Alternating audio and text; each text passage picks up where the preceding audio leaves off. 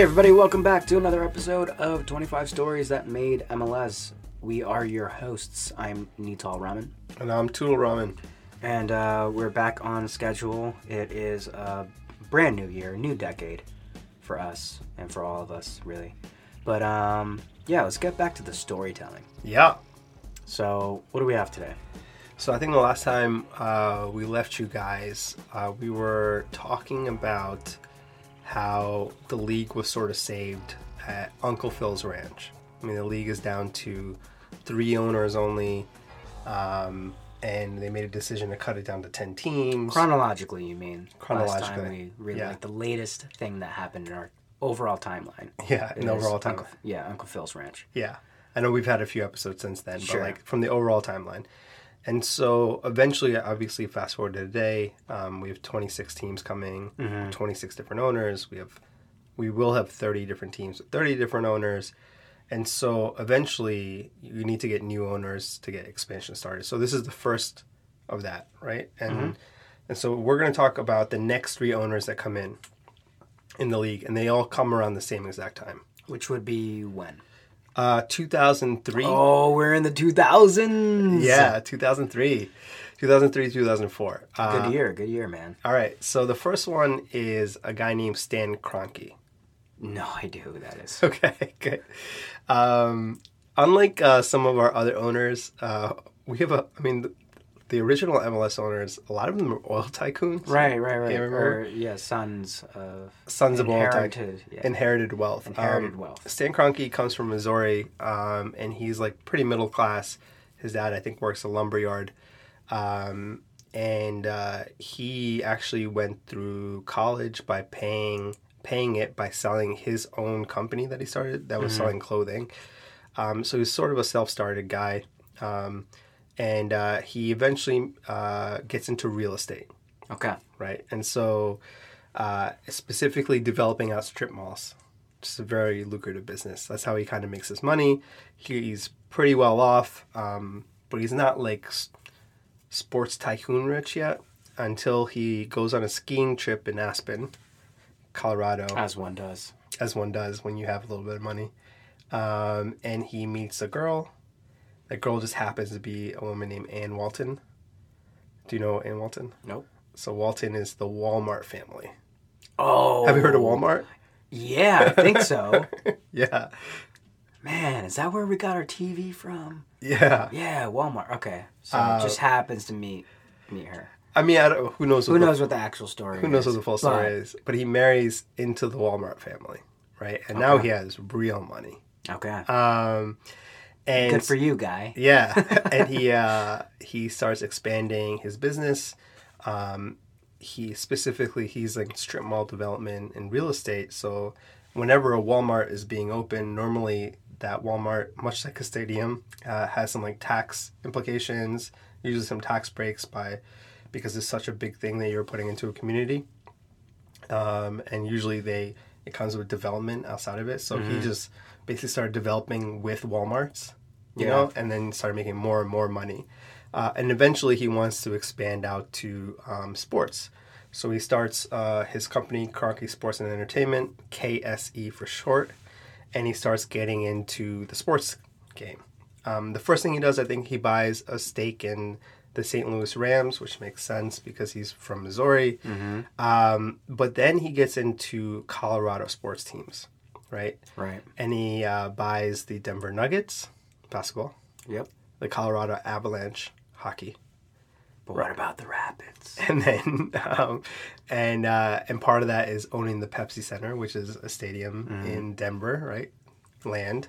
He also, I think, buys Altitude TV, which is the media that shows all the sports there. And uh, who else owns a team in uh, Colorado? It's uh, Phil Anschutz. Yep. Yeah. because he owns the Colorado Rapids at the time. So one billionaire to another makes a call. Is like, hey guy, I also have a team that you might be interested in, Colorado Rapids, Cool. right? And so, um, and so like I'm sure they ch- they exchange kind of the new vision of the league, which is built around building a stadium, owning the real estate around that, Right. Shared um, And now this is after the ranch discussion. This So is after the Don ranch- Garber's involved. Yeah. Right? They're heading in a new direction. This is a new vision, Yep. new stadiums, um, Soccer United marketing is in place. New ownership means you're Mm-hmm. More not just bu- incentives. you're Yeah. not just buying a team, but you're buying into the MLS and Soccer United marketing altogether. Um, and so he he buys Colorado Rapids off of Phil Anschutz. Um, and that is done in 2003. And with that, he obviously also gets a part of Soccer United marketing, part of Major League Soccer, and immediately um, says that they will be making a new stadium. Um, and that new stadium is going to be in a suburb of Denver in Commerce City, which ends up being Dick's Sporting Goods Park. Yep. Um, and that is roughly a $130 million complex, which is not just a stadium, but youth soccer fields, retail space. Yeah. I remember I remember seeing those architectural plans. when Yeah. I first like introduced it on the web and I was like, oh wow. Yeah, It's a nice facility. exactly. And um, and so and that cost is split 50-50 with KSC and Commerce City as, as the city itself.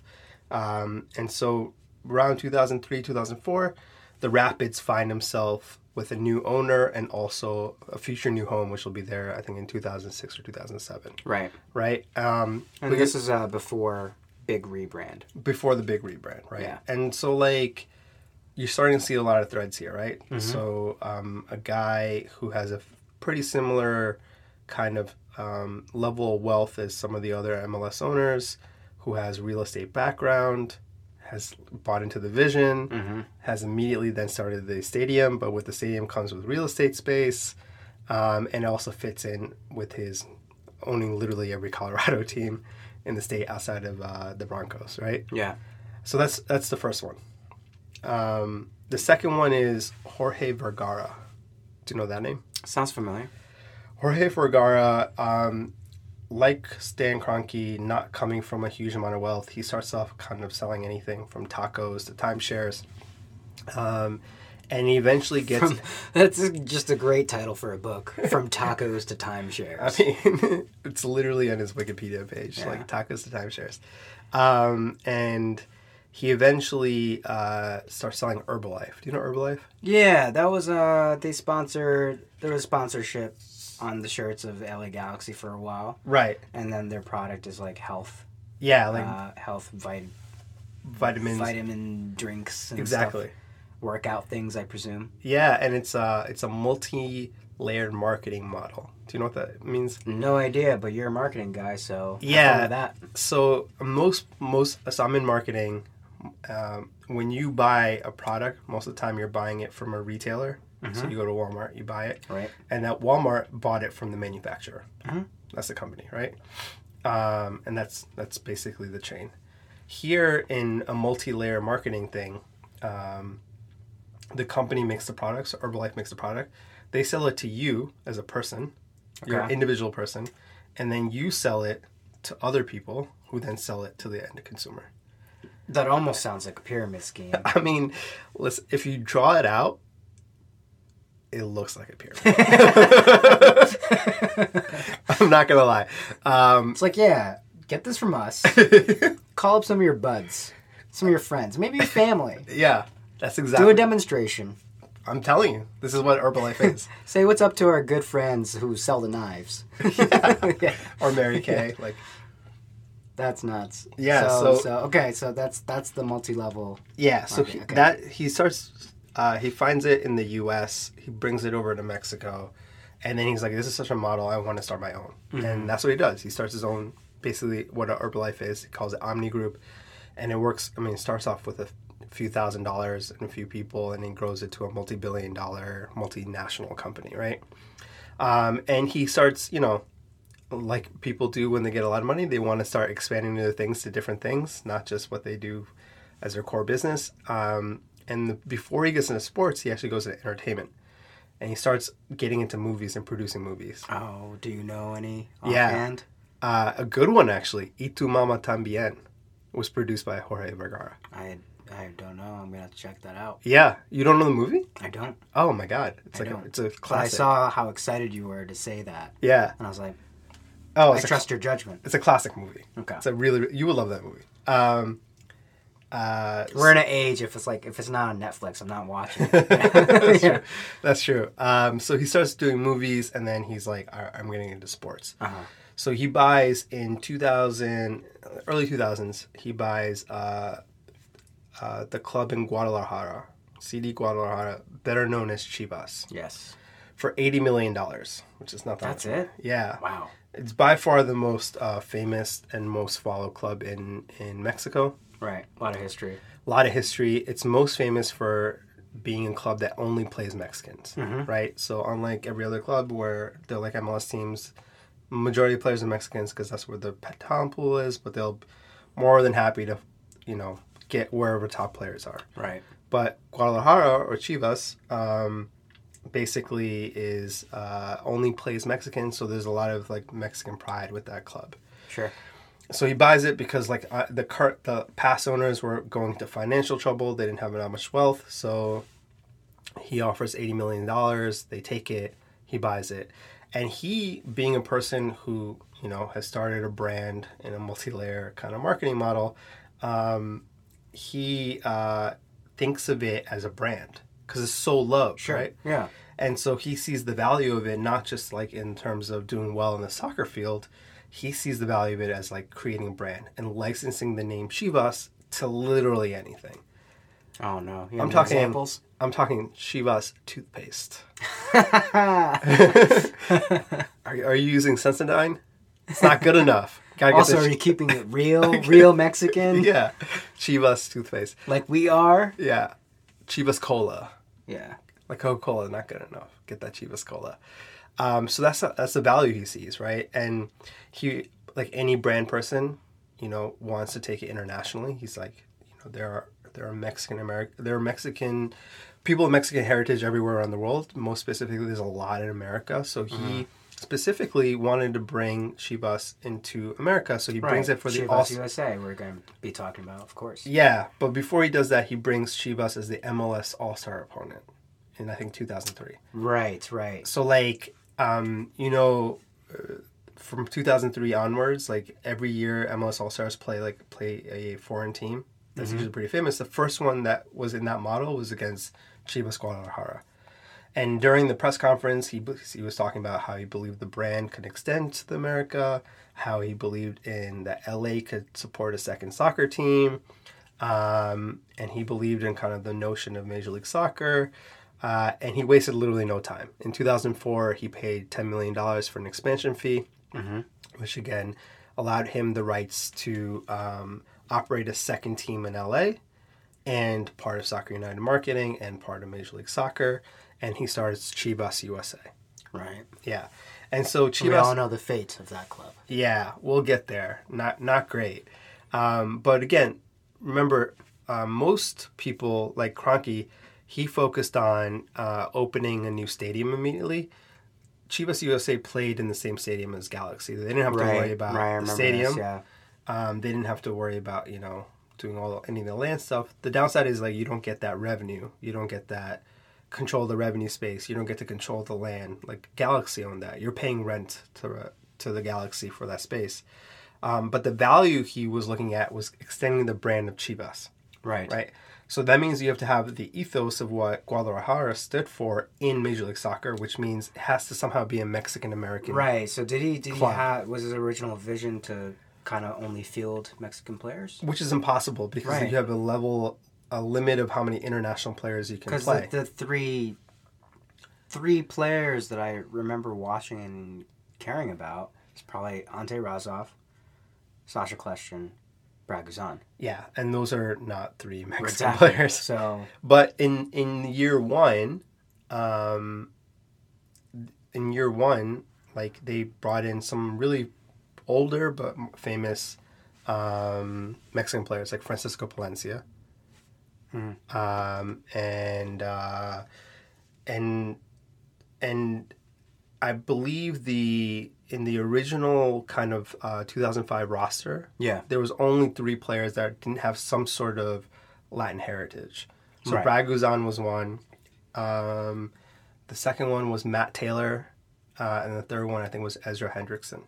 right? So they try their best. like if it- inaugural season. yeah, They to- they try their best to make it at least mostly Latin, Latin. Latin based. Right. They're like, look, we have Mexican stars. We'll get Mexican Americans, Mm-hmm.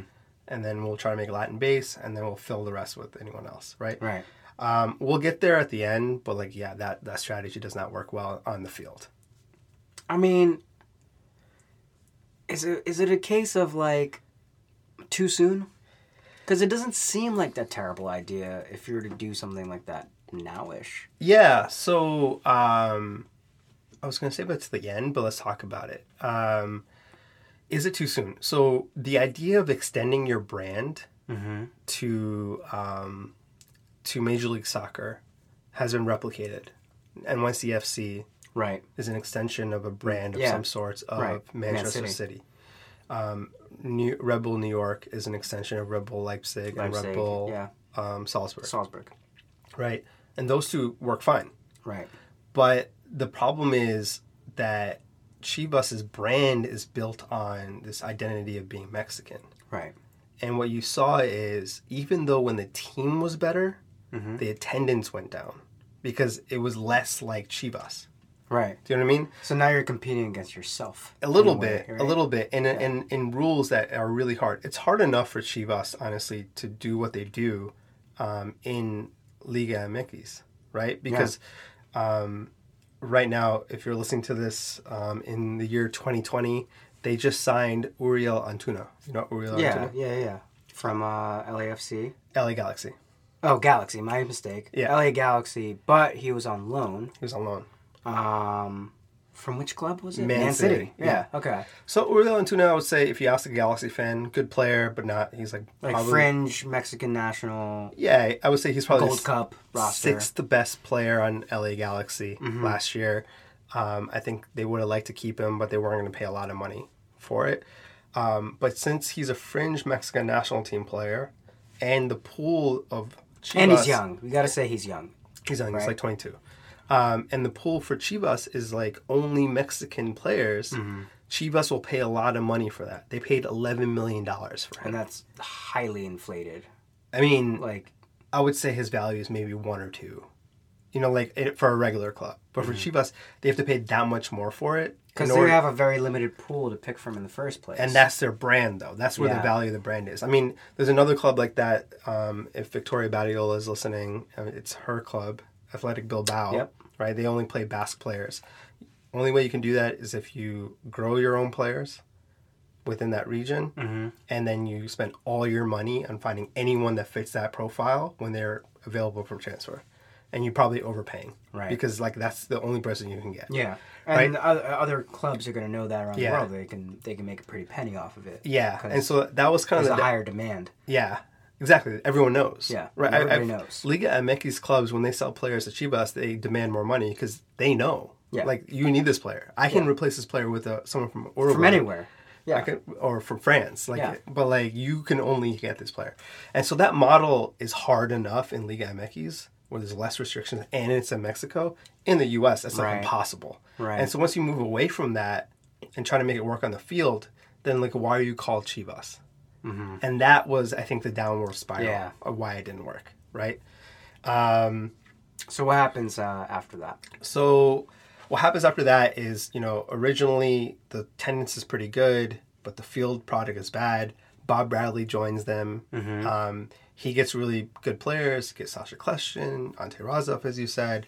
They make the playoffs. They're decent, but attendance is declining, and eventually it gets down to um, uh, I think around 2013. Um, Major League Soccer is like, well, we're just gonna buy this team back from you, like Vergara, like we're going to buy it back from you.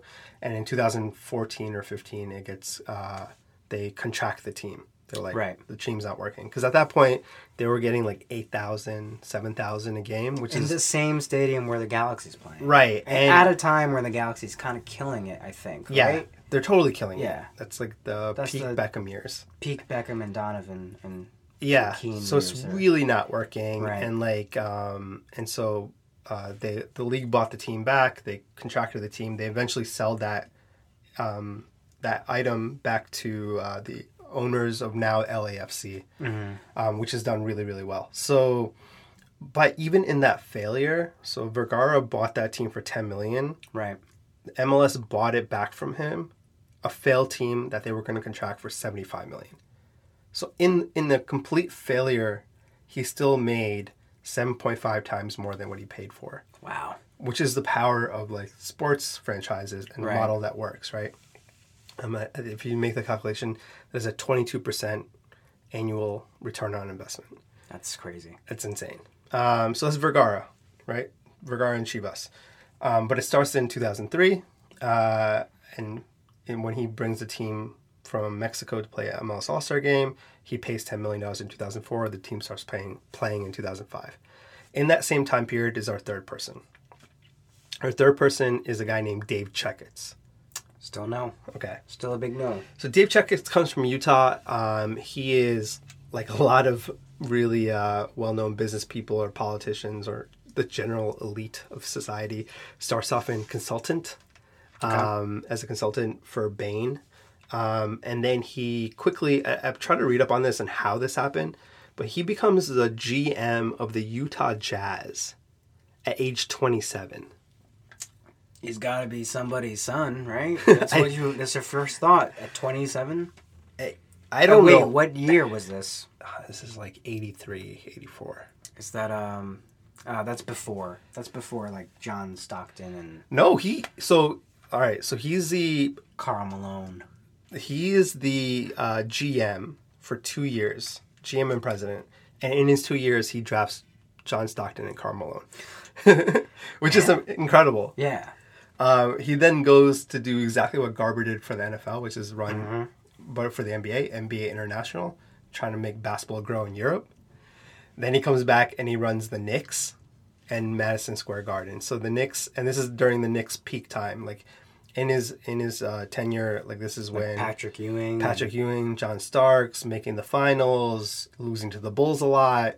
Um, also, uh, like really high TV ratings. Like this is like the peak Nick Knicks era. Yeah. Um, this is a little bit of sidebar. I was reading an article where they announced Checketts to lead the Knicks in 1991 Yeah. and he, they were like this is new whiz kid who's 35 and they talked about the Knicks saying how like they're the Chicago Cubs of of the NBA In because it- what way that they're cursed or something? yeah and that like they at that point they were uh, one of the original teams they've been around for 44 years and they've only won two championships and they were like maybe this kid can this uh Checketts guy can turn things around and win a lot of the championships fast forward 30 years later the Knicks still haven't won anything which is Yeah. I was reading the article. I was like, man, if they only knew what was going to happen to them. Yeah. It's But- kind of a bummer. But Checketts during his time period is like um, he oversees the best period on the Knicks in, in my lifetime, at least, right? Yeah. Um, and so he's pretty successful wherever he goes. And eventually, I think,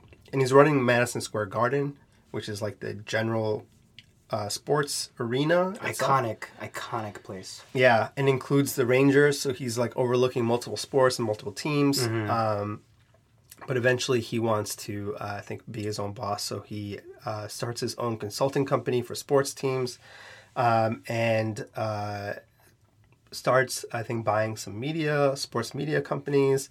And then eventually, he's like, he gets a little bit of itch of getting back into sports and like running a team itself. Uh, and his in his time in Europe, obviously with NBA, he got familiar with soccer. Yeah. And so he saw an opportunity to actually bring Major League Soccer to Salt Lake. Um, and so he paid a $10 million franchise fee in the same year that Vergara did for Chivas USA and started Real Salt Lake. Um, Yeah. Which again is a not a natural place to have your 12th team, I think, Salt Lake City. I wouldn't think so. Yeah, but uh, I But mean, uh, great club. Yeah. really.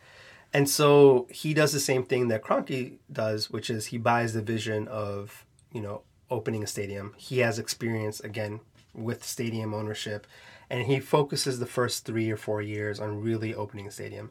And we won't go into details. I mean, you remember a conversation on Columbus and basically how Yeah. the stadium like failed 3 or 4 votes Yeah, for sure. and it came really close to failing and then it was like a We last second play thing. where the Buckeyes played at one point. And Yeah. down the wire. Yeah, so uh, they had the same experience in with RSL. Like, I mean, it failed three, four votes. The governor had to be involved. I think Checketts multiple times, you know, was saying, "I'm going to move this team to another city because I can't get a stadium open." Uh, but eventually, the deal got done, and they opened up the stadium in uh, Sandy, Utah, which is where um, Rio Tinto Stadium is, right? Yeah. Um, and ever since that stadium has been open, it's like 19, 20,000. You know, uh, RSL always doing well and getting um, people out to support and watch it. And during his tenure, um, Dave Checketts actually uh, does the one thing that he couldn't do when he was leading the Utah Jazz or the New York Knicks. He won a championship. right? Yeah. So 2009 MLS Cup, they came really, really close to winning CCL. Yeah, the team was good. The team was real The good. team was really good. Led I was in Christ. college at the time watching that Yeah. CCL game and being pretty upset about the result yeah. And so because they they had chances to win. they had, uh, they had a had lot of chances. to win. Yeah. Um, Beckerman in his prime. Yeah, Prime Beckerman. Yep. Nick Rimando and his all of his powers. Yeah, Um, but yeah, so he brings a championship. He brings us um, a stadium, and uh, his his consulting firm that technically owns it also bought the St. Louis Blues during I think 2006. So owned multiple sports franchises. Um, and in 2012, he sold the stadium to another local um, owner, Dell Loy Hansen, who's now the current owner of RSL. Um, but Checketts is definitely the person who got the team there, got the stadium in place, made it successful, made made the business model work, and then and moved it forward. Um, and so that's how sort of RSL started. that's crazy. Yeah. Um, Never would have thought that.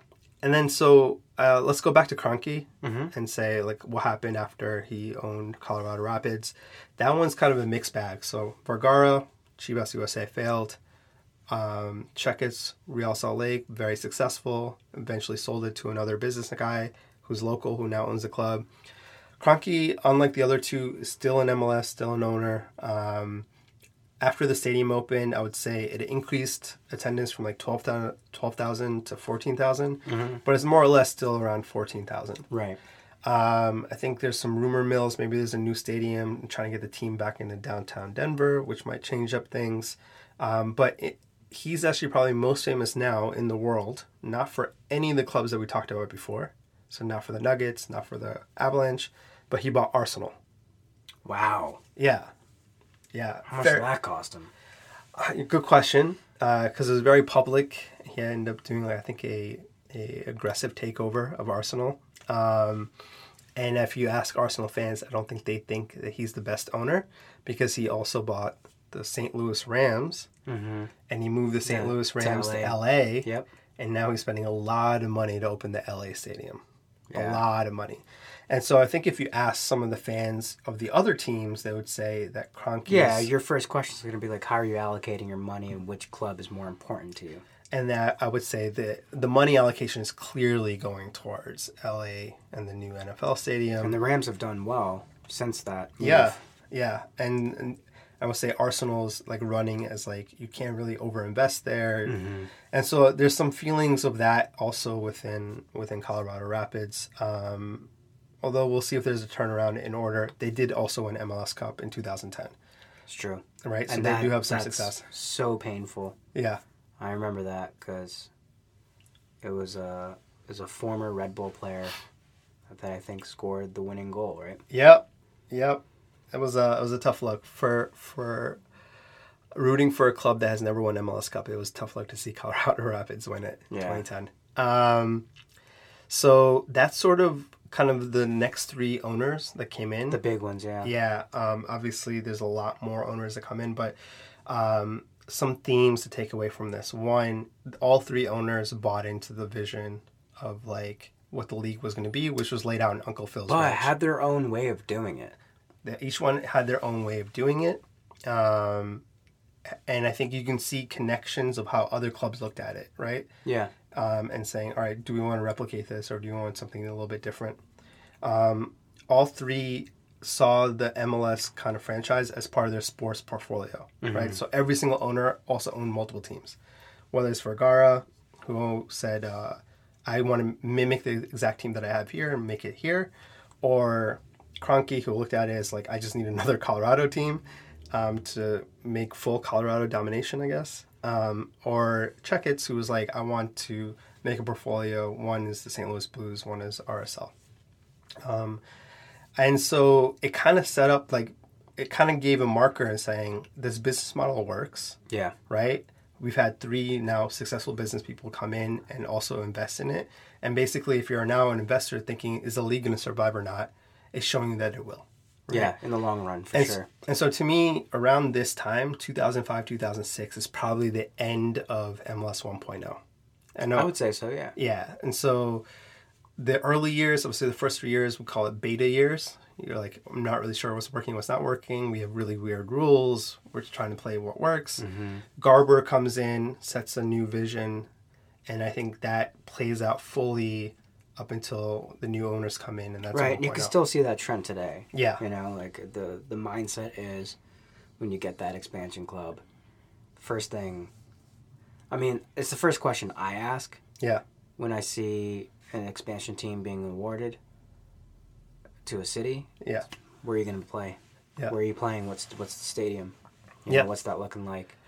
Um, so yeah, I definitely say that's a pivotal moment. Yep, and so that's the story of how um, new owners entered the fray and expansion started up again. All right. Well, I only have one question. Let's hear it. Um, who's the family behind uh, Kmart? I don't. Do they have a daughter? Can I run into her?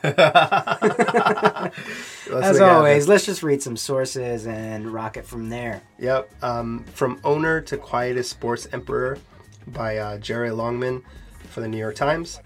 Uh, Mexico's Chivas to play MLS All Stars by Grahame Jones for the LA Times. Two decades of MLS by Sports Business Daily. Um, and how Real Salt Lake went from Dave Checketts to Dell Loy Hansen um, by the RSL Soapbox. All links of that will be on the episode details. Definitely check that out if you can. And yes, I said Kmart intentionally because Walmart girl is taken. As always, follow us on Twitter at 25 underscore stories and uh, rate and review us and tell your friends. yeah, and uh, check over your resolutions list and stay vigilant, everyone. All right. Have All a good one. Bye.